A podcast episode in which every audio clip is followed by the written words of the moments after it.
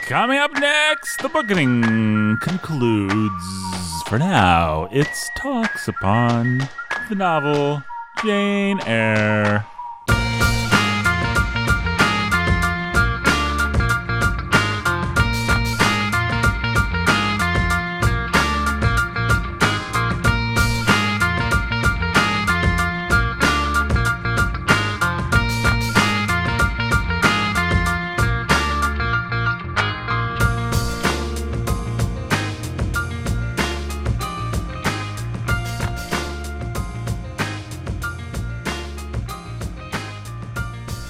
Hey, everybody, my name is Nathan Robertson. I'm your humble and obedient host. Let's get right to it by introducing Brandon Chasteen. Hey, What was the thing we were calling you recently? Ghost Brandon. Ghost Brandon. How you doing? Ooh. Ghost Brandon. Still ghosting it up. And you're also the scholar of all of reading. I am. And we've, of course, got Jacob Bensel, the pastor, who's a master of reading, up? Beastmaster Funky Town himself, Jake. Oh, Yo, Wicca. Got a haircut he's not happy with, has been wearing a hat nonstop since. Is that True. the explanation for the hat? indeed. True or Yes. false, Jake? You wear the hat to bed. False. Yeah, no, your name is Brandon. Get us up to $800 and Jake will post a picture of his bad haircut on Patreon. True. Get us up Look, to. it, it's not a. I, I have a good barber. Mhm. You think he listens to this? My barber does not listen to this, but You give him some bad I've talked instructions. to my barber. Yes, I. Well, I I had one of those moments where I was just like, it's time for something completely different, Mhm.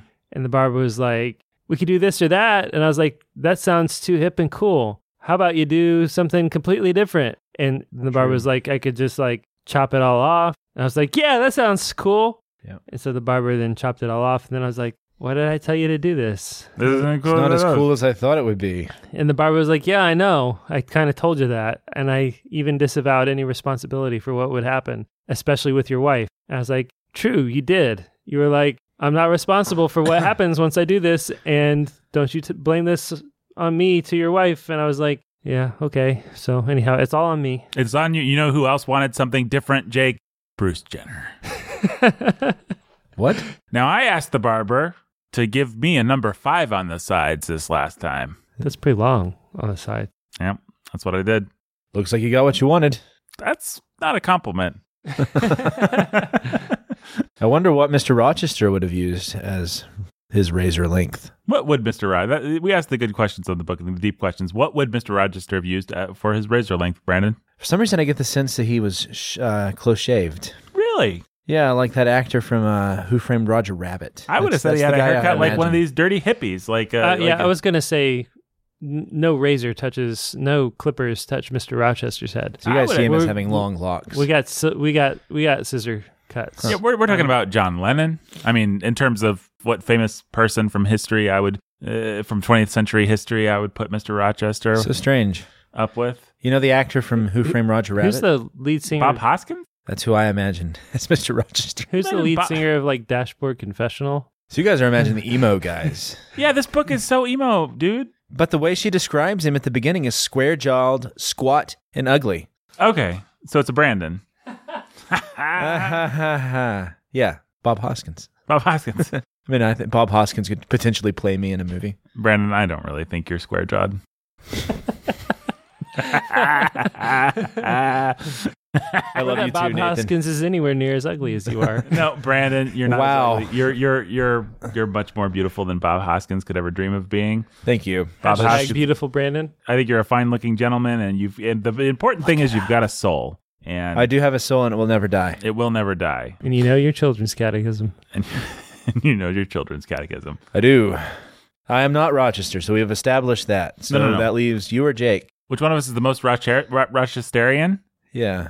Well, I'm the Holden Caulfield of the group. Yeah, yeah, that's true. And I'm the the whore yeah. as far as great literary characters go. Jake was laughing over there Yep. because who's with the real Holden Caulfield here? Jake probably thinks we're both corny as H So E is double hockey Jake- stick. Is Jake the Holden Caulfield? I'm the. I, I must be. Yeah. Are you Holden Caulfield? I can see it. You're Holden. There might have been a time. I think Nathan's the real Holden Yeah, Caulfield. Nathan's in Oh, this I group. will confess, I think, to being the most Holden Caulfieldian of the group. I don't think there's e- even any question. I No, think most there's of not. our listeners would probably say I'm the Holden Caulfield of the group. Absolutely. I mean, I had my Holden Caulfield moments. but I I, think am we're not all I Holden think we all Caulfield. do. Yes, but I am not Holden Caulfield. But, this of all is the not. Holden Caulfields, I'm the Holden Caulfield deist. that's yep. You can even finish my sandwiches. Yep. I can't Mm. finish your sandwiches. Let's Mhm. get to it. Last episode, we started to talk about. I'm just going to tell people why last episode was short. Last episode was short because we got off on talking about really personal stuff that we can't share with you. You know, the fact is, what we really legit do is discuss these books as three friends in a room. And sometimes three friends in a room get personal with each other and with their lives and with other things in their lives in a way that's not appropriate for y'all to be Mm-hmm. Right. listening in on. You can be flies on the wall for a lot of things, but sometimes we go places where it's not right for y'all to be flies on the Yep. wall. But I'll give you a hint. Two words Brandon, cocaine. Lots of cocaine. Problem. That'll be the third word. yeah, yeah, yeah. And, I uh, have a problem. It's okay though. I'm getting better. Yep. I'm in a sanitarium outside of California. Mm-hmm. My Don't go chasing brother- waterfalls, Brandon. I won't. Stick to the rivers and lakes that you're used to. Those waterfalls are so beautiful though. Let's just get to it. Let's talk about this is the episode. This is the episode we've been building towards with Jane Eyre because we gotta we, we started to get into it last time, but this Why- time Why does it feel so anticlimactic? I've, you th- I've got to talk about this guy. Rochester. He's the worst part of the book. Rochester? Yeah. Rochester? No, he's not.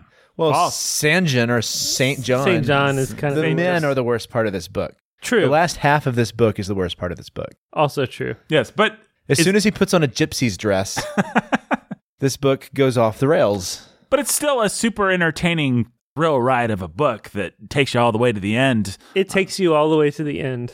It you does. don't end up jumping off the train.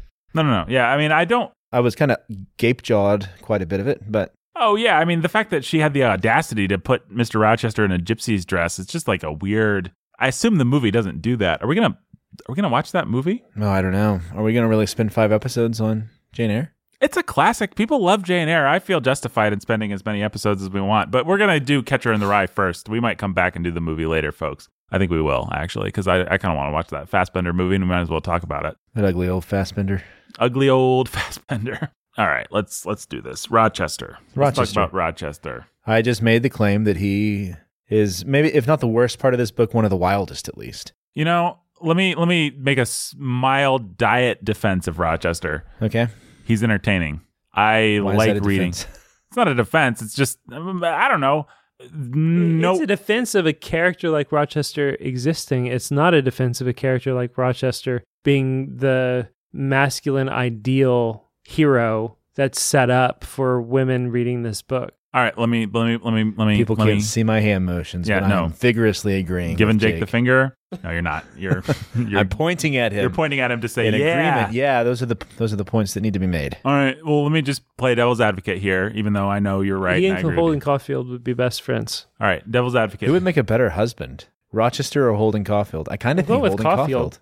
Yep. Holden Yeah, Caulfield. Caulfield's Here's the moldable thing. at least. I hate the. So here's an early. Caulfield can end up in a good place. Right. He's young. Yes. He's stupid. He's got some ideals. he's going though, through the and- kinds of things that everybody who ends up being actually a good person sort of goes through. I went and he through actually him. shows some discernment and wisdom about things that is pretty heartbreaking. Yeah, while also having a real lack of self knowledge that is Yeah. terrible. right. It is, but, But he's young and immature. but at the same time, Rochester as a fully formed individual versus Holden Caulfield as a unformed person with some potential. Give me Holden Caulfield. Even blinded Rochester, who can live the rest of his life with you in apparently perfect mental unity. hmm As if Is there less were desirable than invisible Holden strings Caulfield. attaching Yeah. you their ribs to one another. Oh. I mean, obviously, I have this relationship with my wife, Can but we I don't talk- think everybody has. What what is the phrase? Can I see your book, or can you just look up the last chapter and Here. read us like? Catch it. Yeah. That's what it deserved. It's like eight pages flew out of the book there. I'm gonna read you guys, and we're gonna. You guys are gonna tell me whether your marriage is as good as their marriage. Uh, it's better because it's not a figment of of Charlotte Bronte's I'm imagination. watching all the subscriptions. They're all right now. Come back, Listen, come back. L- listen, y'all Patreon subscribers, you don't like this take, you unsubscribe right now. Oh, Oh, snap, snap, shenane. You asked ask me if I care. Like, who are we here for? Um, what are we here to do? Are we here to just pander Jake, to all this? We, the really booking funny. doesn't pander. no, we have proven that. We have the audacity to rank the Harry Potter books. we did rank the Harry Potter books. this is so. Yeah. We This ranked. is a, this is a them. serious thing. Somebody was like, "W- "I really love the bookening until they had the decided audacity, the, The question- unmitigated nerve. And if to you're back suggest listening that again, there hi. may be some difference in quality between some of Rowling's books." and that there might actually be some wavering quality in Rowling's abilities to be a writer. I mean, you people, But- uh, With you your need- literature you need to worship. send this. All right, people with, can I can I say one thing that I love and it's no, yeah, go about ahead. this book? The, the beginning of the first sentence: "Reader, I married him." Isn't that Ah. a nice sentence? That's Isn't a that nice- just like a that- cool? She always knows how to like get you back in and just be like, "I'm a dude," kind of. I'm It reminds I'm me of one the of end the- of uh, Yeah. Persuasion. Yeah, no, Well- I, I mean, I think, You looked at me like you were very. I think, Confused. I We'll come think back to the that. character of Jane Eyre that is created by Charlotte Bronte is so strong and so well. genius. It's just pure genius. Like Jane Eyre is an amazing literary figure. There's a reason every woman falls in love with this book, and it's not it's the immature ones might fall in love with Rochester, but we could forgive the more mature ones falling in love with Jane. Yeah, absolutely. I think for most of the mature women who have loved this book, it's not been about Rochester. It's been about Jane and Jane's own sort of hero's journey. Right. right? Like and seeing themselves in Jane and aspiring to have the strength and inner the inner strength and will and indomitable spirit of Jane Eyre. Like, and I can Like- think of few novels that are this direct in just addressing the reader and having this kind of close relationship with the reader that came before this. I mean, actually, Catcher in the Rye is a good example of something that's kind of maybe in its lineage, but the, a book that's just like reader, and she's kind of gushing, "I married him." There's something sweet and fun, and you just feel like she's there telling you the story. And Yeah, J- Jane Eyre is as fully realized of a character, a literary figure as you could want to have. She makes sense, she's consistent, she is likable, Mhm. she is psychologically real in every way and we can argue about whether Bronte knows she's flawed or not, but she's flawed. she's she's flawed. Yeah, absolutely. And yeah, it's a beautiful depiction of a very real person and a real sort of heroine, I think. Yeah. But what she thinks about m- men, what she thinks about Rochester and St. John, that's messed up. No, it is messed up, and we'll get to that. But I just want to say I like Jane. I like that she's able to be respectful to the people around her while keeping her own counsel. I think she's she's a she's a good depiction of a strong woman, the kind of strong woman minus well, the stuff we're about to talk about. You know, if you can forgive some horrific Well- Fifty Shadesian romanticism on Charlotte Well, Bronte's part, and Jane it is, Fifty Shades in. But if but I think it's forgivable when you consider, I mean, everything that she's been through, like what what Jane Eyre has been through, like she's doing incredibly well for herself, even in marrying a Rochester. Although you could easily make the case that she she deserves better. Well, she deserves exactly what she gets. Actually, I mean, I think she's she's flawed in being attracted to a Rochester, and she ends up with a Rochester, and that's fine. That actually makes psychological sense. The problem, Everything, the, yeah. Go ahead. I'm about to because read the this is problem. like this is what does not make sense. right? And we've been building to this, and this is basically going to be the rest of the episode plus Saint John. so. Drum roll, please. My tale now draws to its close. But I have now been married ten years.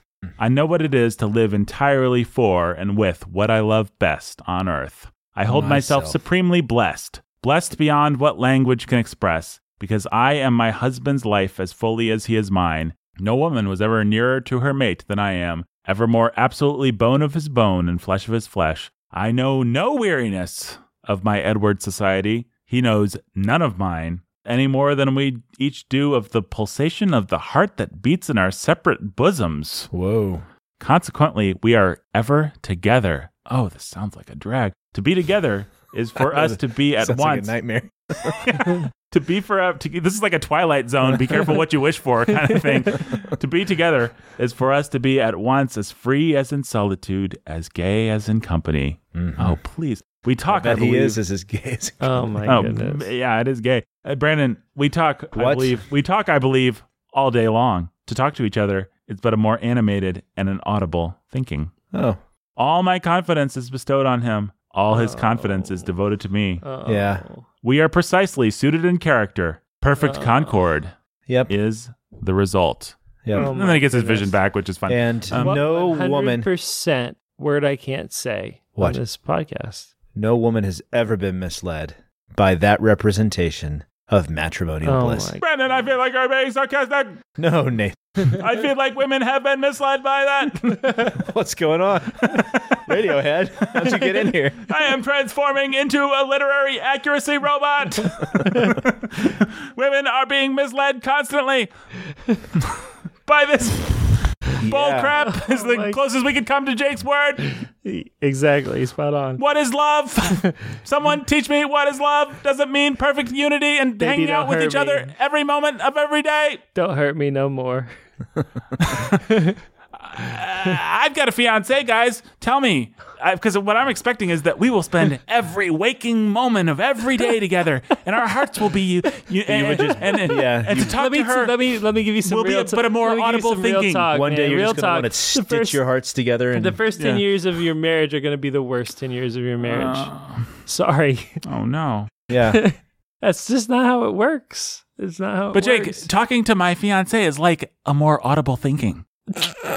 yeah. If you're thinking as a crazy person, are are you marrying a, a man? Like, are you like No, Jake, our minds are so one that uh huh? w- it's a more audible thinking. I don't know what that means, but it means like because I love my thoughts so much. And I, I love being in my head so much. Like that's such a joy to You be in just- my head. Like important uh, point is that it's You married unity. a perfect reflection of yourself. you know what? Forget irony. I'm just gonna say what's wrong with this. How horrible to be in your head. Like a more audible version of my thinking. I'm stuck with the n- uh, inaudible version of my thinking. It sucks. it's horrific. yeah. Thinking about my wife saying, You need "My- something different than you, Yeah.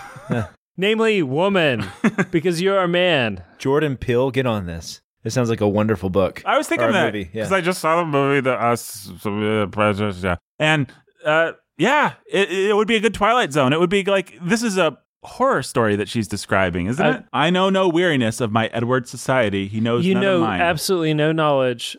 You have no knowledge of. I mean, my goodness. this is Titanic, right? This is like some this is some this is Yeah, this is Hollywood just- level idiocy about what makes a relationship work and Relationships are work. They're work. yeah.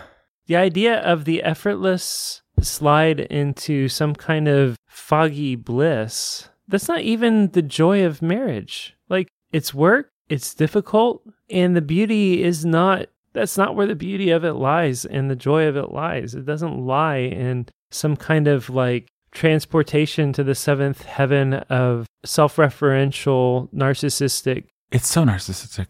Like But it sounds. if I can just find someone that's exactly like me and they can repair it back to me what I think, it's like wait, How much do you love to yourself? I figured it out. What's that? The twist is that Rochester is a mirror.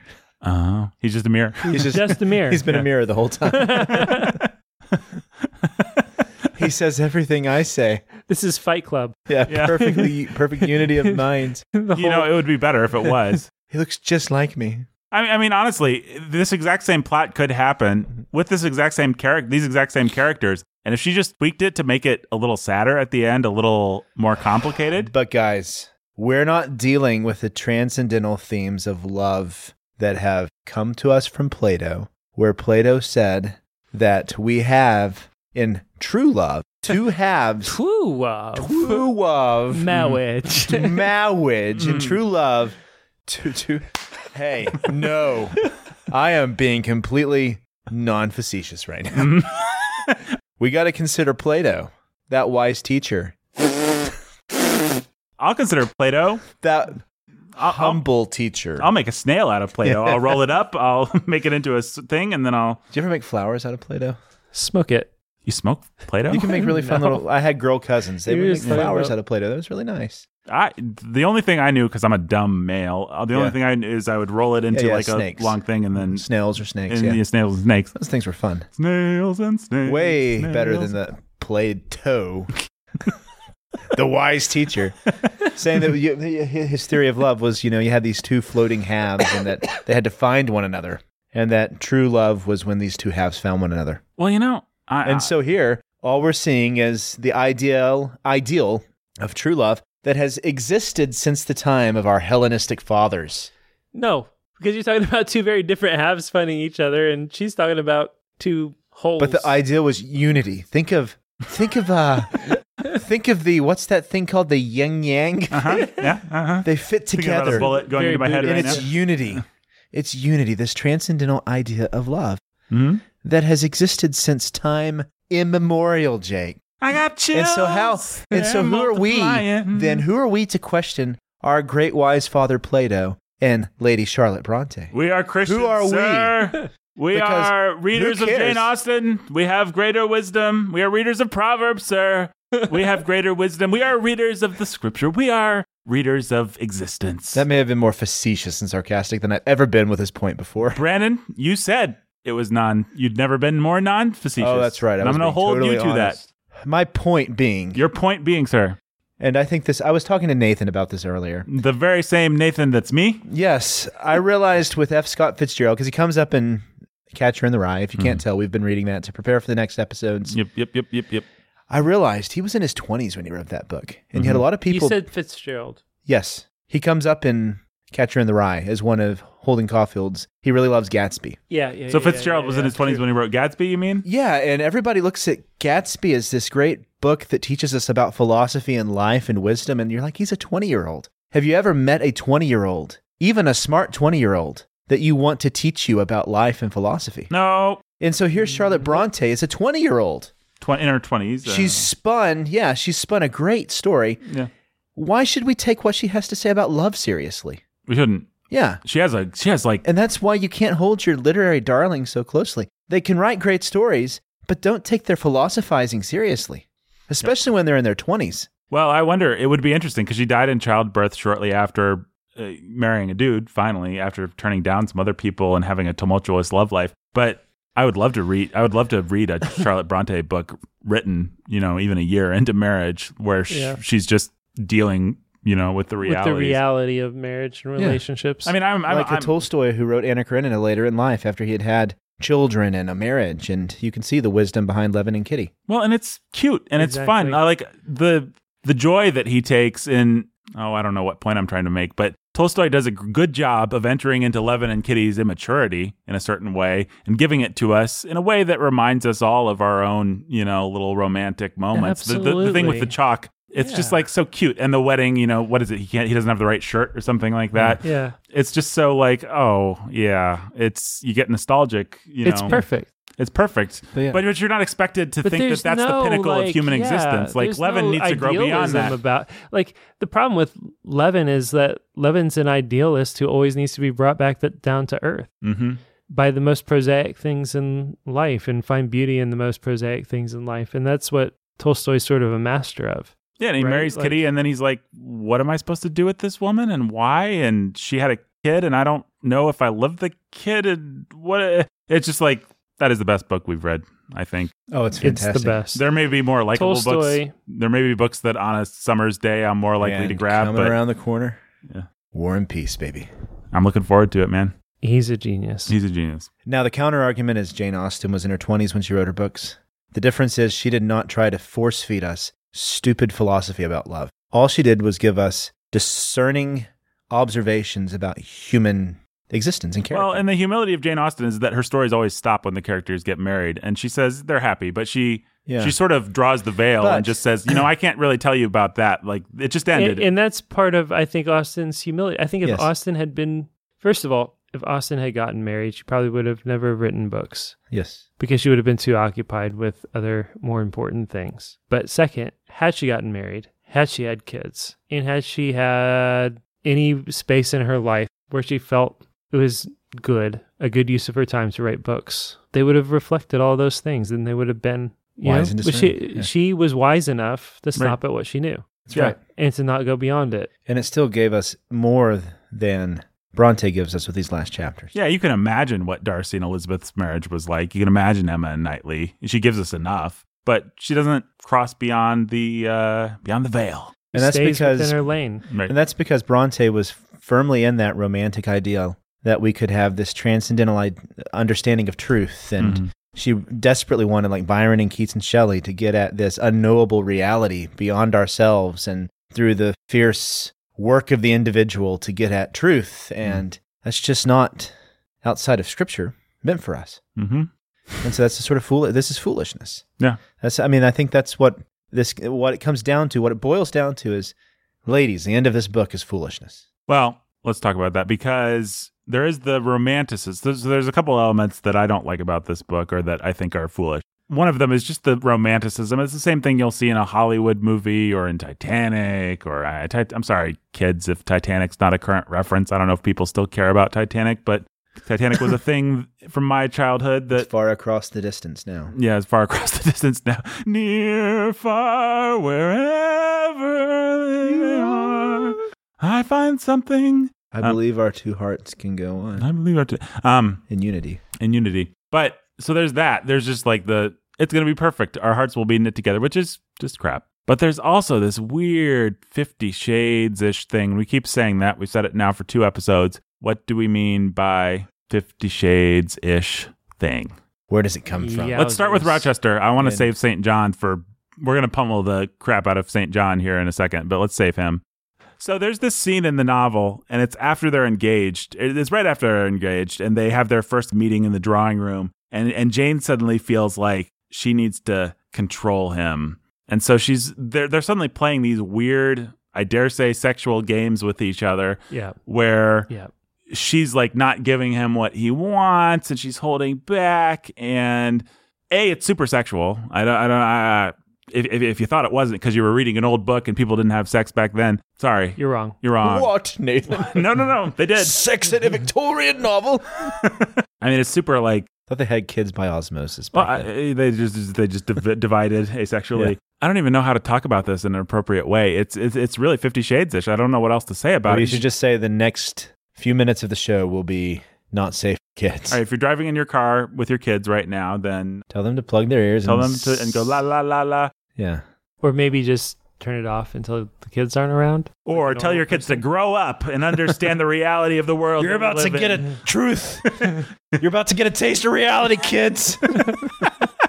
Well, so I don't even know how to define it exactly, but something made me very uncomfortable about the scene. Let's just start with the scene where they're in the drawing room, and I don't even remember what the particulars are. It's have let's just the be book. honest with our listeners. It's been a little while since we've read this book. Now It's it's been probably six weeks. we're we're more Or geared more. up for Catcher in the Rye right Yeah. now than we are for. I, I'm not just read up through the Catcher in the Rye. I'm- I'm read up through the two books after that, or three books after that. So Jake's ahead of the game. takes that out of the game. But you remember the scene I'm talking about where she's where she's explicitly tells Jake's us the excited reader. to get to Midnight's Children. yeah, I am too. you Actually, bet. uh, Well, Let's she start explicitly tells the reader like i knew i couldn't give him what he wanted so i had to like play this weird game where i would hold back from him you guys remember this Oh yeah. um This is that weird stuff that's happening in, in the last like fourth of the novel. yeah yeah Yeah. on. Yep.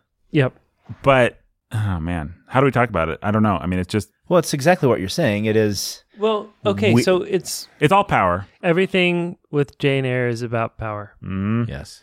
Everything's about power. What she's attracted to is power and control, and what she loves is exercising power and control. And that's what everything amounts to. So, what is attractive about Rochester is that he is powerful and controlling. And that's something that is beautiful and exotic and thrilling to her. And what she loves to do is to exercise her own control over such powerful men and to assert that her willingness to be subjected to them is something that she herself controls and that is outside of their control. yeah it's And a- so it's all about power dynamics in this really weird way. And so, like, everything then with St. John is like he's this really great dude who's going to be this great thing. And she's willing, she loves the idea of she can't help herself. She wants to be subjected to somebody as powerful as that Mhm. as rom- she romances that kind of power. She's willing to suffer. She's willing to die to be abused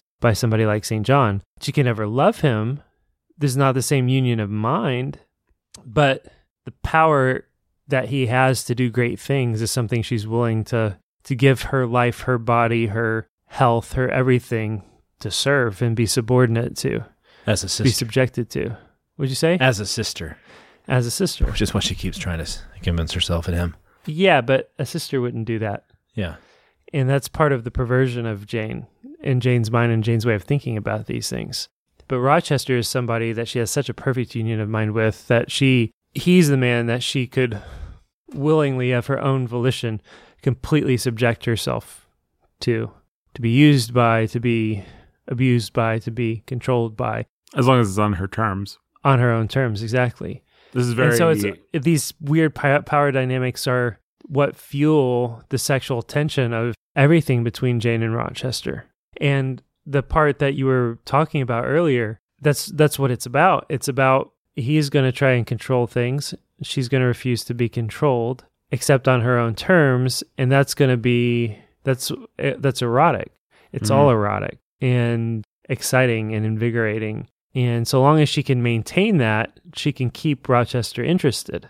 If she can't maintain that, if she were to lay down and become like any number of the other women he's subdued, then she loses. She loses his interest and she loses herself. What she has to do is maintain her own sense of control over the situation. That somebody who can fight him back on his own terms, that's erotic to him. And it's it's all this sort of like eroticization of, of power. It's very and 50 control. Shades. I mean, I've not read Fifty Shades, but my understanding is it's it's a very it's it's very you can beat me, but it's on my terms.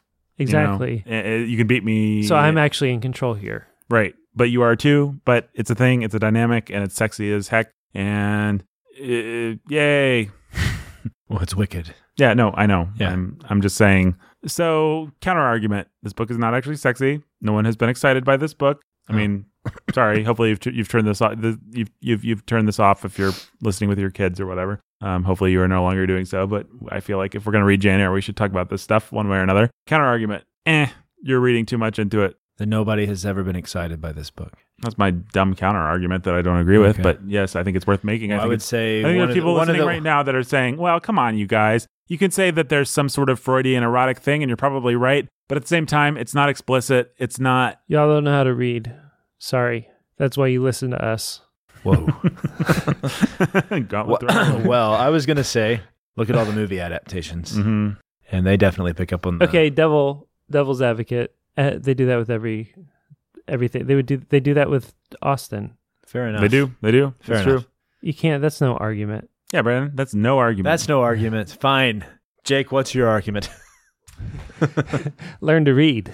Devil says, okay, you can make an argument that sex is everywhere, and you're probably right. But this book doesn't actually contain a bunch of sex. You guys are bringing your own sexual perversion to it. And you're making, you know, you keep saying Fifty Shades. This is not Fifty Shades. This is not pornography. No one is going to become sexually debauched by reading this book. Come on. wait, wait, wait, wait, wait, wait, wait, wait. They'll take it too far there. Devil took it too far. It's not Fifty Shades, but to pretend that that people won't become sexually debauched from this book is to be ignorant and foolish. Yeah. What the heck do you think has been so attractive about this book? Exactly. For the past 150 years or how, however long it's been out. That's the story of a young woman Nope, making her way. nope, nope. the realistic portrayals of the school life in the early Nope. parts of the book. Nope, nope, nope, nope. The descriptions nope, of nope, nope, landscapes. nope, nope, the nope. strength nope, of the nope. heroine. The strength of the heroine. Sure.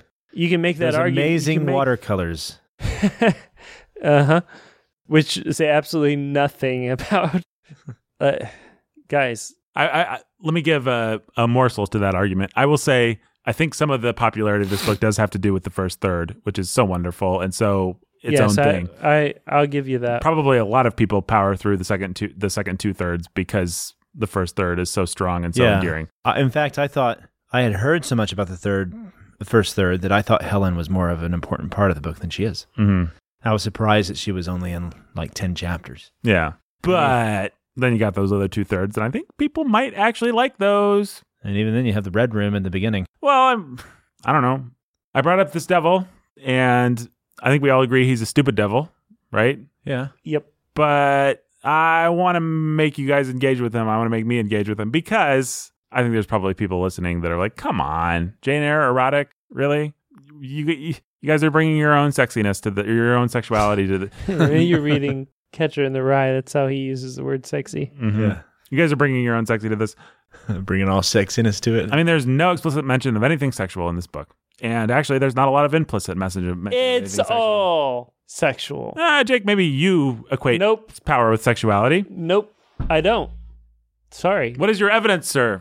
What is your evidence that this book is sexual? I know how to read. you know how to read it.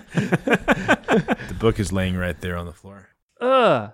It's not. I, what I, unfair. with the fr- my frustration with that devil is you to make that argument you have to choose to be willfully blind to what is right there in front of you in the text of the book it's not hard to see it's right there nobody had nobody has ever like when the book came out there's a reason why it was censored there's a reason why this was a scandalous book in its time. it was scandalous. Like people thought it was scandalous for a reason, and the reason, I mean, come on, people, like you want to you want to pretend it- that you're seeing a book like this with some kind of like super innocent like y- y'all people are sinners. They've been sinners for a long time. Well, and anyone who's ever had a romantic relationship is aware of these dynamics and aware of the way that they become unhealthy. And we frankly can't talk. We're a little bit hamstrung here because I don't think we can talk frankly about why this book is obviously sexual, but yeah, but it's it is. well, it's like this book is sexual, mm-hmm. and maybe this will shock people to hear me say this. Jane Austen is sexual too. Mm-hmm. Pride and Prejudice is sexual. What? Shakespeare is very sexual. Body, I think. Body, I think is the word that we want. What Body- about the Marquis de Sade? He can't be sexual. Oh, No, he's the one that's not. Okay. he's the one that's not apparently. if Jane Eyre's not, and so well, it's like what Jake was saying. It's the way that these power dynamics play out within the relationships that are obviously sexual relationships. You can't get around that. Darcy and Elizabeth's relationship is a sexual relationship, Mhm. even before they ever get married. Right. Right? There is something going on there that has to do with the sex of each of them Right. and the future procreative abilities. Yep. and so I'm trying to tiptoe around this too, and it's really not easy. Well, I, mean, I suppose you could And say so- every relation, every every relation, every relationship between a man and a woman is sexual in some sense. Yeah. Every and so think about Willoughby and the We're way that he sexual beings, treats that's right. Darcy's sister, right?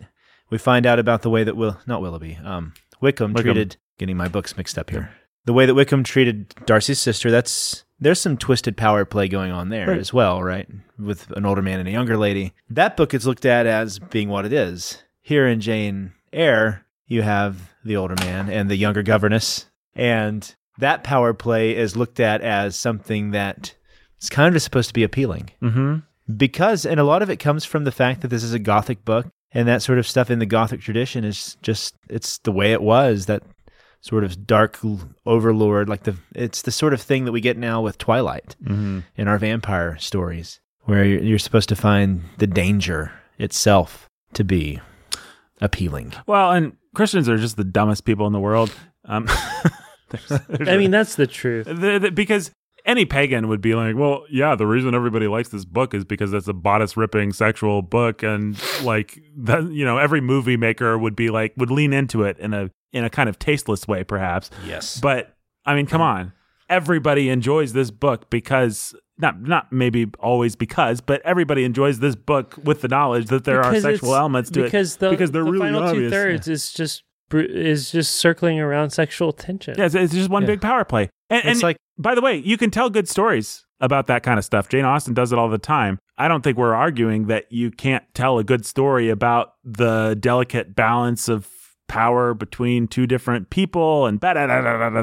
da. But yeah this is not a good story of, of that type. This is a weird one, and uh, and you're right and there, there's a difference between Told by somebody who's broken and Uh, whose yeah. understanding of sexuality and relationships is twisted. let, let me give you And a. Uh, I, I think I think look the same things that give her insight into a broken and abused girl like Jane Eyre are the things that blind her to what healthy and good relationships are, can be, and should be. mm-hmm. period. And you have to, if you're going to take the one, you have to take the other. If you're going to take the first third and say, this is an amazing, insightful, helpful, beautiful portrayal of a broken, abused little girl who manages to overcome a lot of things in her life, then you also need to turn around and say, and that beautifully broken girl has never had a healed and proper understanding of relationships No. and that's that just has to be true of Bronte as well. It just has to be. Well, the clincher is St. John, who she gives the last line of the book to as if he's this guy that we should look to. And he is just a straight up villain. He's a gothic villain. Like you He's could, you could imagine manipulative and oh well jane you need to marry me because you could imagine a more appropriately moral book just casting him as the villain of the piece i mean Yeah. and he's a great and then villain he could be angry that the pastor slash missionary is the villain at that point. but then but she this she is actually wants to weird. imbue him with this twisted nobility like she likes him like and i don't mean jane i mean charlotte bronte she gives Yeah. him the last line that's that's insane to me i mean that's always i remember as a kid without really understanding why the fact that it ends with saint john like that it gives him the last line and gives him some nobility it's just like Comes what out of is nowhere, yeah. going on this is coming out of nowhere because you want to sort of maintain some hope that charlotte bronte cast him as the villain because everything that he does is just baldly manipulative domineering twisted i mean what does he even do he he tells her she has to become a missionary that god has selected her i mean this is the kind of du- thing that, That she creepers- has no. He he like prays this big manipulative prayer. Like you know, it's all about like her salvation is bound up in whether or not she's going to marry him and be the sacrificial lamb that helps him. on- It's how, like- how, how do people think that real Mr. Greys get real submissive women, you know, submissives, whatever you want to call them? How, how do they think that those actual BDSM relationships, which do exist in this world, happen? They happen because people use manipulative tactics exactly the same, no different than They what make St. John himself does. out as some mysterious Batman Yeah, yeah, yeah.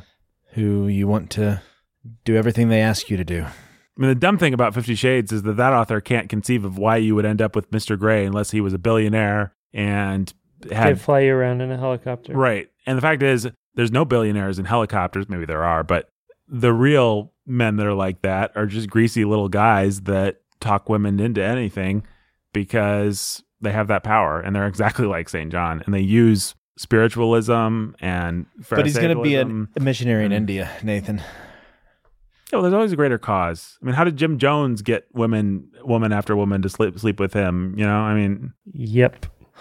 how did uh, what's the, what's uh, Dianetics guy? What's his name? L- uh, L. Ron Hubbard. Yeah, how did L. Ron Hubbard get, you know, these young babes? Because he had a great spiritual cause for them to join in. Yeah. That's how manipulative men have been deceiving weak women since day one. And yet it's part of the immaturity of this book that he's seen as a good alternative to Rochester. Well, I think I, mean, said these this. are the two figures that are shown as good husband material in this book. yeah, I mean, it's like if this was Darcy and Bingley. Bingley.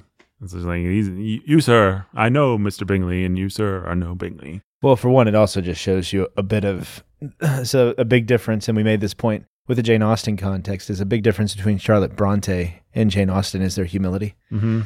It shows you a huge difference in the humility of the two authors in that the two men that Charlotte wanted to imagine as possibilities for herself would be a Rochester or a St. John. the people are going to say no, she's not really holding up St. John because Jane could never Read the last two paragraphs. Jane could never have actually been St. John's wife and so Well, Jane certainly thought that Jane should, so I can only take Jane's word for it. There are some inappropriate ecstasies going on at the end of this book. That's all I have to say. Saint John is unmarried; he will never marry now. Himself, himself has herether, heretherto sufficed to the toil, and the toil draws near its close. His glorious sun hastens to its setting. The last letter I received from him drew from my eyes human tears. I'm glad that she doesn't shed monkey tears, and yet filled my heart with divine joy. He anticipated his sure reward, his incorruptible crown. I know that a stranger's hand will write to me next to say that the good and faithful servant has been called at length into the joy of the Lord. This is the same guy that was telling her, Babe, you have to submit your entire life and being to me and die for me, or you're not obeying God and you're going to hell. and you're going to hell. I know that a stranger's hand will write to me next to say that the good and faithful servant has been called at length into the joy of the Lord. And why weep for this? No fear of death will darken St. John's last hour. His mind will be unclouded. His heart will be undaunted. His hope will be sure. His faith steadfast. His own words are a pledge of this. My master, he says, has forewarned me. Daily he announces more distinctly. Surely I come quickly. And hourly I more eagerly respond. Amen. Even so come, Lord Jesus. That is that's a creepy ending to a book.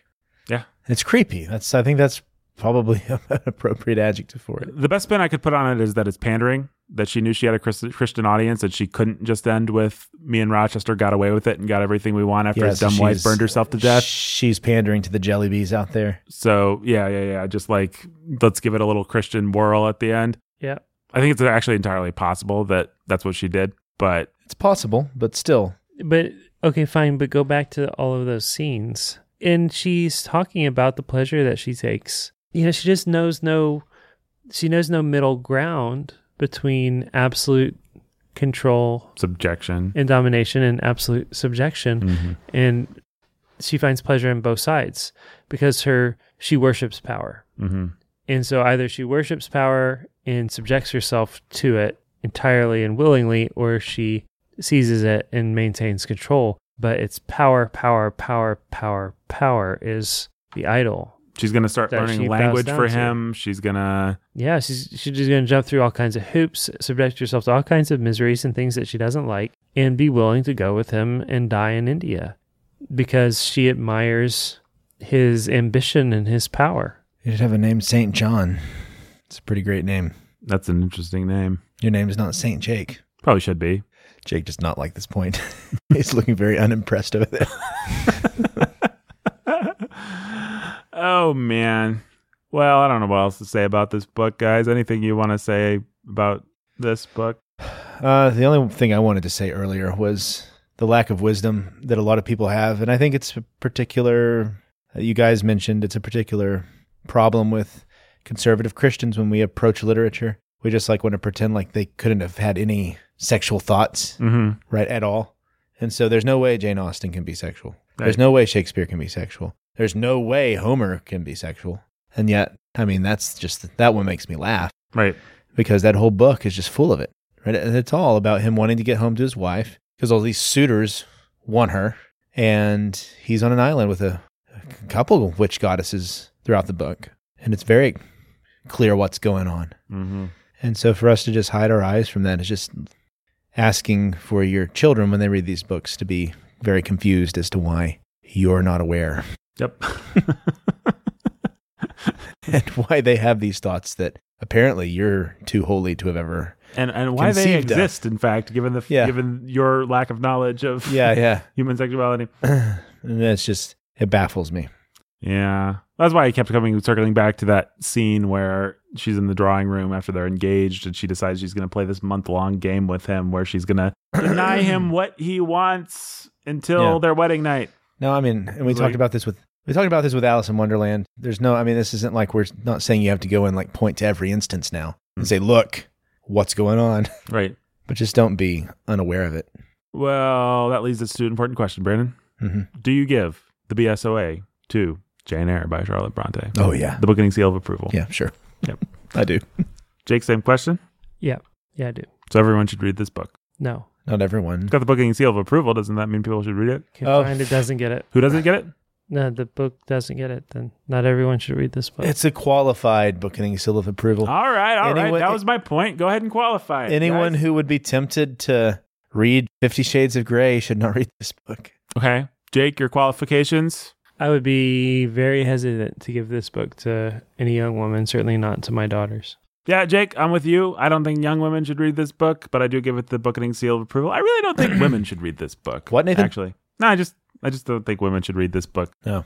and that's like, It's because you think women can't read. I don't think that women should read unless we're talking about like a Betty Crocker book or an, uh, another re- recipe book. Yeah. Book on how to massage your husband's feet. Sure, No, this, well, that would be good too. Yeah. I am. How much am I joking? I am. Let's say. Let's say I'm sixty percent joking, but I'm gonna say there's like forty percent, 40, 40 misogynist sense scent of me that's just like, oh man, I don't know that I'd recommend this book to my fiance because she's gonna want to play weird power games with me after she reads this thing, and she's gonna expect a level of relationship. Now, is my fiance smart enough to not? Yeah, probably. So I guess she could read the book, but also, you know, just in the same way she might not want me to read certain books because even though I'm smart enough to know better, still I don't really need some dumb things reinforced for me. Maybe this is a book that she doesn't really need to read because even though she's smart enough to know better, she doesn't need some dumb things. I'm hedging a lot here because I don't want to come off as a sexist jerk, but you know, this is a really good, well written book. which means it's a really effective piece of propaganda. So I think we should give it the dignity of taking it seriously and saying this book actually could change someone's opinion or, or, or influence the way someone thinks about romance. like, Wow. let's not let's not be double minded. It's gonna to shape it. Yeah, It's going to shape it. We And- we do this stuff. We talk about this stuff because art's powerful to Yeah. shape our affections.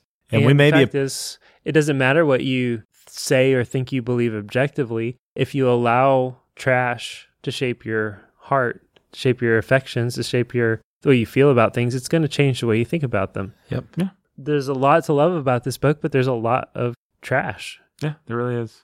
poison. Namely- It trash is trash is too weak. There's a lot of poison in here. namely the last half of the book. Yeah. And men, we're equal opportunity haters, and don't worry, we are quickly approaching a book where I will be m- offering the same advice Nathan's offering to women here that any young man never read it. Same. Talking about the catcher in the rye, guys. Yeah. Yep, young men. Young men, no. No, I do not want Older my men son- who want to feel the pain. Remember how that- terrible it wa- uh, was? Who Yeah. want to cringe at themselves and their stupidity and their foolishness in their younger years. Go right ahead.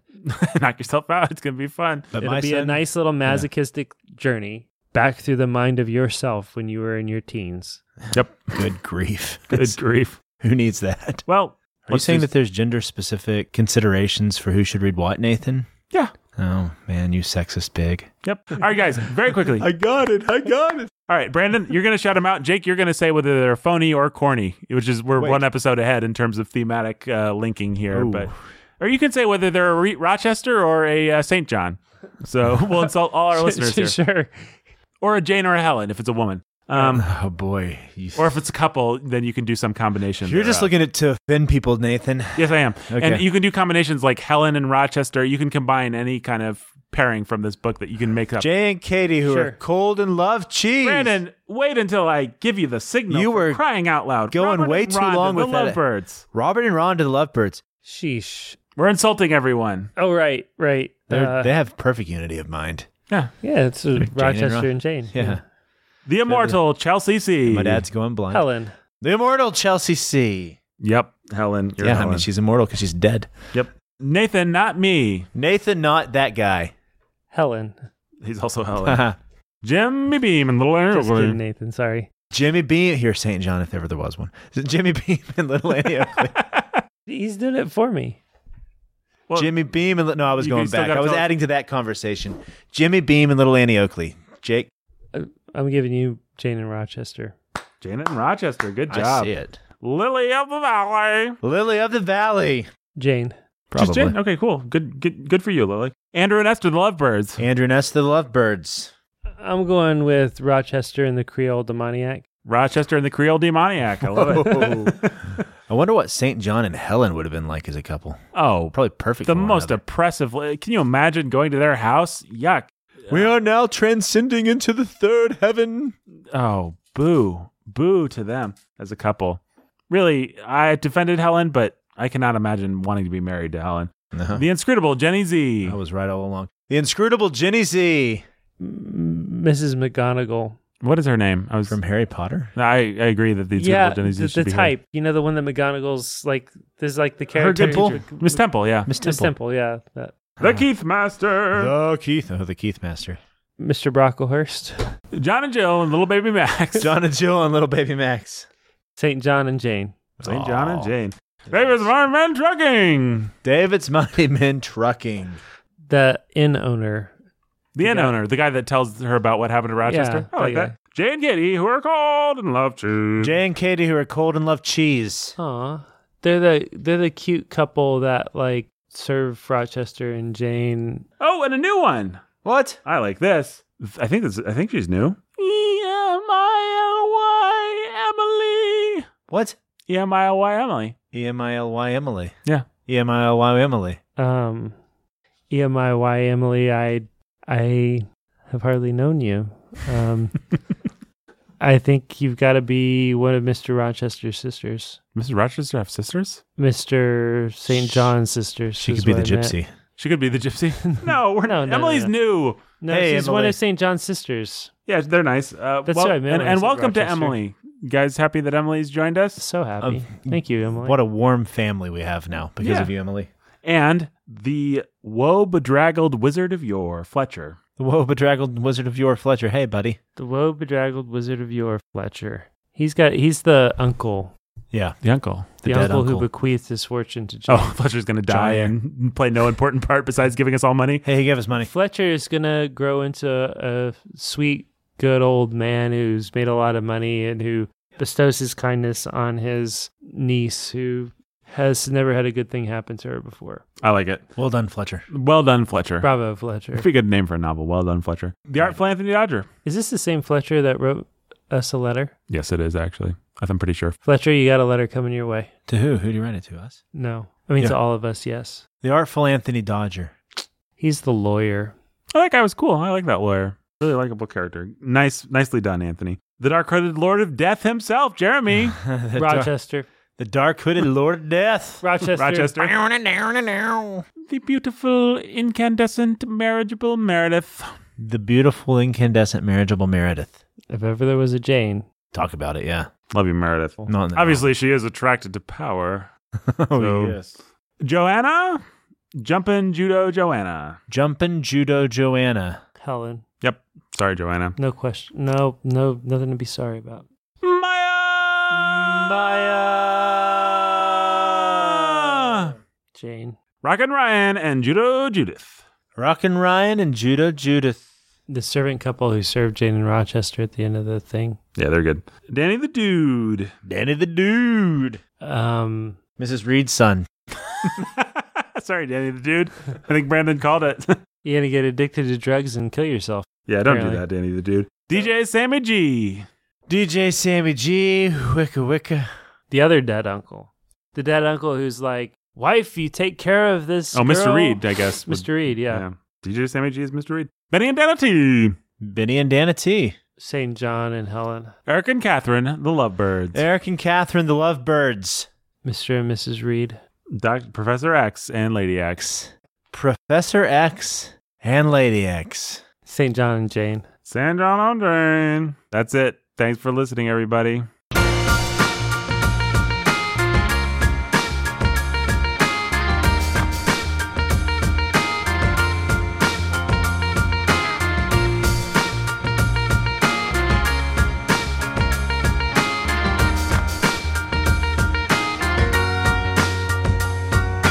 Hey, thanks everybody for listening. We'll be back next week with Catcher in the Rye. I think we are going to get around to that Jane Eyre movie one of these days because I'd like to watch it. Brandon says it's pretty good. I tend to trust Brandon's judgment on things.